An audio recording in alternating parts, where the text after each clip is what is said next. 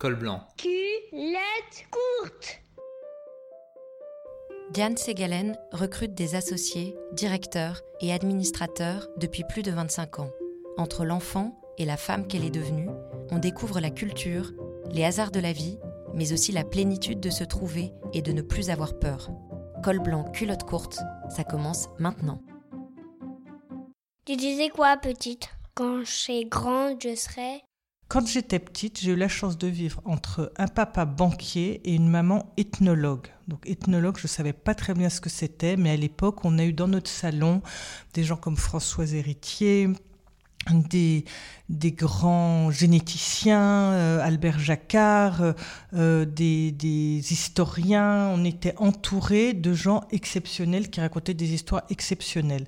Donc quand j'étais petite, ma première envie de carrière, c'était de faire l'école des chartes pour faire, pour faire de la linguistique.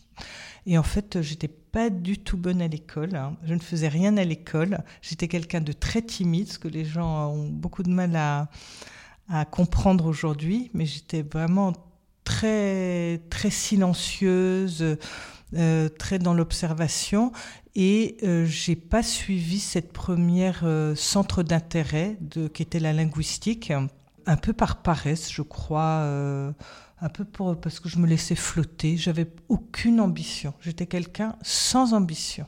À la récré, t'étais plutôt chef de bande ou timide? Très timide. J'ai marché parce qu'une amie de maman a voulu me prendre dans ses bras et j'ai pas voulu. Je crois que j'avais 18 mois, je marchais toujours pas. Euh, j'étais euh, très timide à l'école jusqu'à l'âge de 12-13 ans et puis après ça c'est le problème s'est réglé assez facilement avec la rencontre des garçons. Mais euh, non, j'étais plutôt effacée. J'étais, j'avais à l'époque on poussait les enfants de l'avance. Je pense que j'avais une maturité intellectuelle qui n'était pas du tout euh, en phase avec euh, le, reste de l'écosystème. Donc j'étais complètement déplacée euh, en étant en, avance.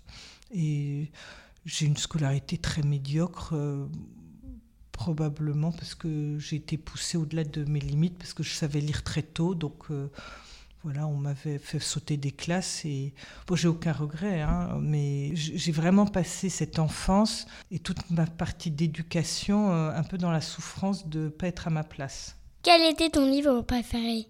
Euh, mon livre préféré, je crois, a été très tôt des livres de Stefan Zweig. J'ai lu le jour d'échecs très jeune, je n'avais pas compris grand-chose, je pensais que c'était un guide pour apprendre des échecs. Et puis finalement, du coup, j'ai lu beaucoup de livres de Stefan Zweig. Assez tôt, je suis tombée aussi dans la littérature japonaise et j'ai beaucoup aimé la, le, dépaysement. Euh, j'ai adoré des livres comme euh, Cent ans de solitude, donc Gabriel Garcia Marquez. Pour moi, je me suis beaucoup évadée par les livres, plutôt des romans, des grands livres, euh, un livre que j'essaie de relire très régulièrement, qui est Les Mémoires d'Adrienne, Marguerite Yourcenar, des livres de passion, des livres beaucoup tournés sur l'émotion. D'ailleurs, je me souviens, ma première émotion de lecture, c'était en lisant mon livre de CP en, avance. J'étais au fond de la classe, je savais lire en fait euh, un peu tôt et je me souviens avoir pleuré sur une histoire. Les gens qui font des manuels scolaires sont, mon avis, doit être un peu euh, horrible. C'était une histoire d'une petite fille dans un orphelinat qui se faisait adopter et qui voulait préparer un cadeau pour la dame qui venait la chercher un peu glauque comme histoire, elle gardait les noyaux de ses pruneaux le matin qu'elle avait mis dans une boîte. Et je me souviens de ma gorge qui se serre et des larmes qui viennent. C'est ma première émotion littéraire. Ce monde de lecture s'est ouvert à moi et m'a permis de m'échapper. Qu'est-ce que tu as gardé de ton enfance? Ce que j'ai conservé, c'est cette euh, faculté de m'émerveiller. Je crois que le pire dans la vie, c'est d'être blasé. Donc, euh, j'avais savouré euh, un beau matin, euh, le fait de venir euh, travailler, de rencontrer des gens, de, de, de, découvrir ce en quoi on est bon, ce pour quoi on est fait. Est-ce que tu revois certains copains? J'ai des amis de maternelle. Je regarde quelquefois des photos de, l'école primaire. C'était une école de filles. À l'époque, il y encore, c'était encore séparé. Oui, j'ai parlé à peu près à la moitié d'entre elles. Je pense que, mais je suis portée par mes amis. Je suis très proche de ma famille et mes amis, c'est ma joie. Mais oui, oui, je suis très, très fidèle en amitié et je pense que mes amis savent qu'ils peuvent compter sur moi. Tu dirais quoi à l'enfant que tu étais? Que tout va bien se passer. tout, tout, tout, va bien se passer. Non, c'est la vie est un miracle. Je crois que j'ai appris à ne pas avoir peur. Ce qui m'a transformée et ce qui me porte, et je pense qui me différencie de beaucoup des gens auxquels j'ai la chance de pouvoir parler, j'ai jamais peur en fait. C'est une grande force dans la vie. Et je pense que quand j'étais petite, j'avais peur. J'avais peur de mal faire, j'avais peur de ne pas plaire à mes parents, j'avais peur que la maîtresse soit pas contente. Je, vivais dans une certaine peur. Et je crois qu'il y a un moment je me suis rendu compte que ça servait à rien d'avoir peur parce que finalement, euh, on s'en sortait toujours. Ensuite, j'ai eu un accident de mobilette assez jeune et puis on m'avait prédit un avenir assez noir en termes de récupération, de jambes. Et puis finalement, je me suis rendu compte que on pouvait très bien transcender, qu'avec de la volonté, on y arrivait. Donc ça, ça a été aussi euh, un événement assez marquant. J'ai eu un peu plus tard, euh, vers 18 euh, ans, un accident d'escalade où je me suis complètement fracassé la mâchoire. Ma mère me disait que pour études, je faisais un PhD boîte de nuit. Donc euh, mes études ont été très focalisées euh, sur euh, les sorties. Donc je me suis retrouvée à 18 ans avec la mâchoire fracassée, avoir besoin de se reconstruire. Et je me suis étonnée moi-même en réagissant très positivement un accident qui était euh, non seulement euh, visuellement un peu impressionnant euh, et puis qui a demandé un travail de reconstruction important. Je pense que finalement les épreuves que la vie m'a envoyées, que j'ai surmontées avec bénévolence, m'ont appris qu'il ne fallait pas avoir peur et que quand quoi qu'il se présente, il faut l'accepter et puis qu'il en sort toujours quelque chose d'intéressant. Si tu devais expliquer à un enfant ton métier, mon métier, c'est de trouver euh, des gens qui vont bien travailler ensemble. Donc, euh, d'abord, j'ai des clients qui sont des entreprises. Euh, une entreprise, c'est comme une personne. Donc, il y a une tête, deux bras, deux jambes, un corps, un cœur. et quand il manque un membre, ben, l'entreprise a besoin de reconstituer ce membre, de retrouver la partie qui lui manque. Ça peut être la tête, ça peut être la voix, la communication, ça peut être le cœur, le moteur. Donc chaque, chaque partie du corps est une partie intégrante de l'entreprise. J'identifie les membres qui manquent, parce que quelquefois les entreprises pensent qu'il leur manque un pied alors qu'il leur manque une main. Et puis je les aide à trouver ce qui manque et à compléter. C'est ça mon métier. Et tes enfants, qu'est-ce qu'ils en pensent? Mes enfants pensent que je donne des conseils.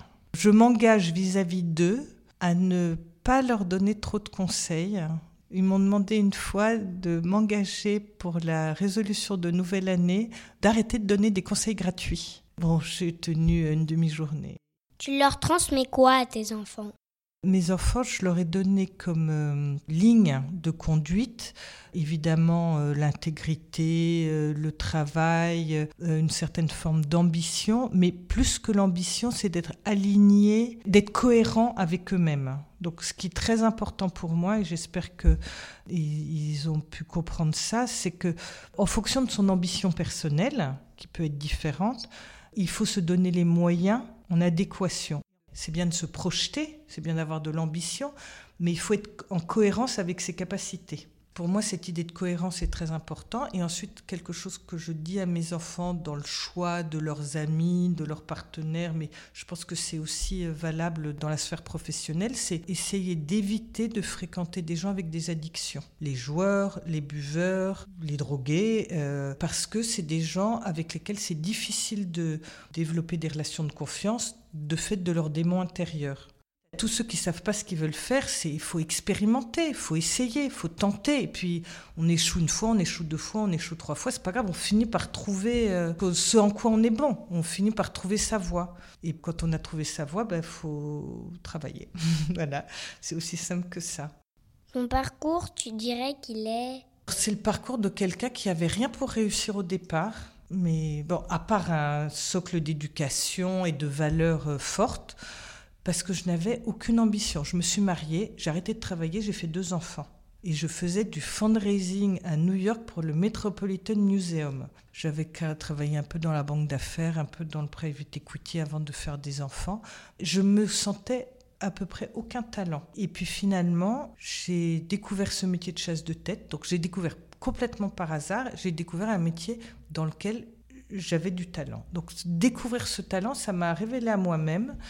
Et puis surtout, je me suis mis, j'ai eu la chance d'avoir un mari qui était qui gagnait bien sa vie, donc euh, j'ai pas eu la pression de me dire il faut que je réussisse. Et donc je pense que le recul que j'avais vis-à-vis de cette réussite m'a permis de faire les choses avec grande intégrité, grand, de, de le faire euh, presque pour les autres. Du coup, j'ai eu une réussite qui va au-delà de toutes mes... Enfin, si, si jamais j'avais eu des espérances, je ne me serais jamais vue euh, aussi loin dans, dans une carrière professionnelle.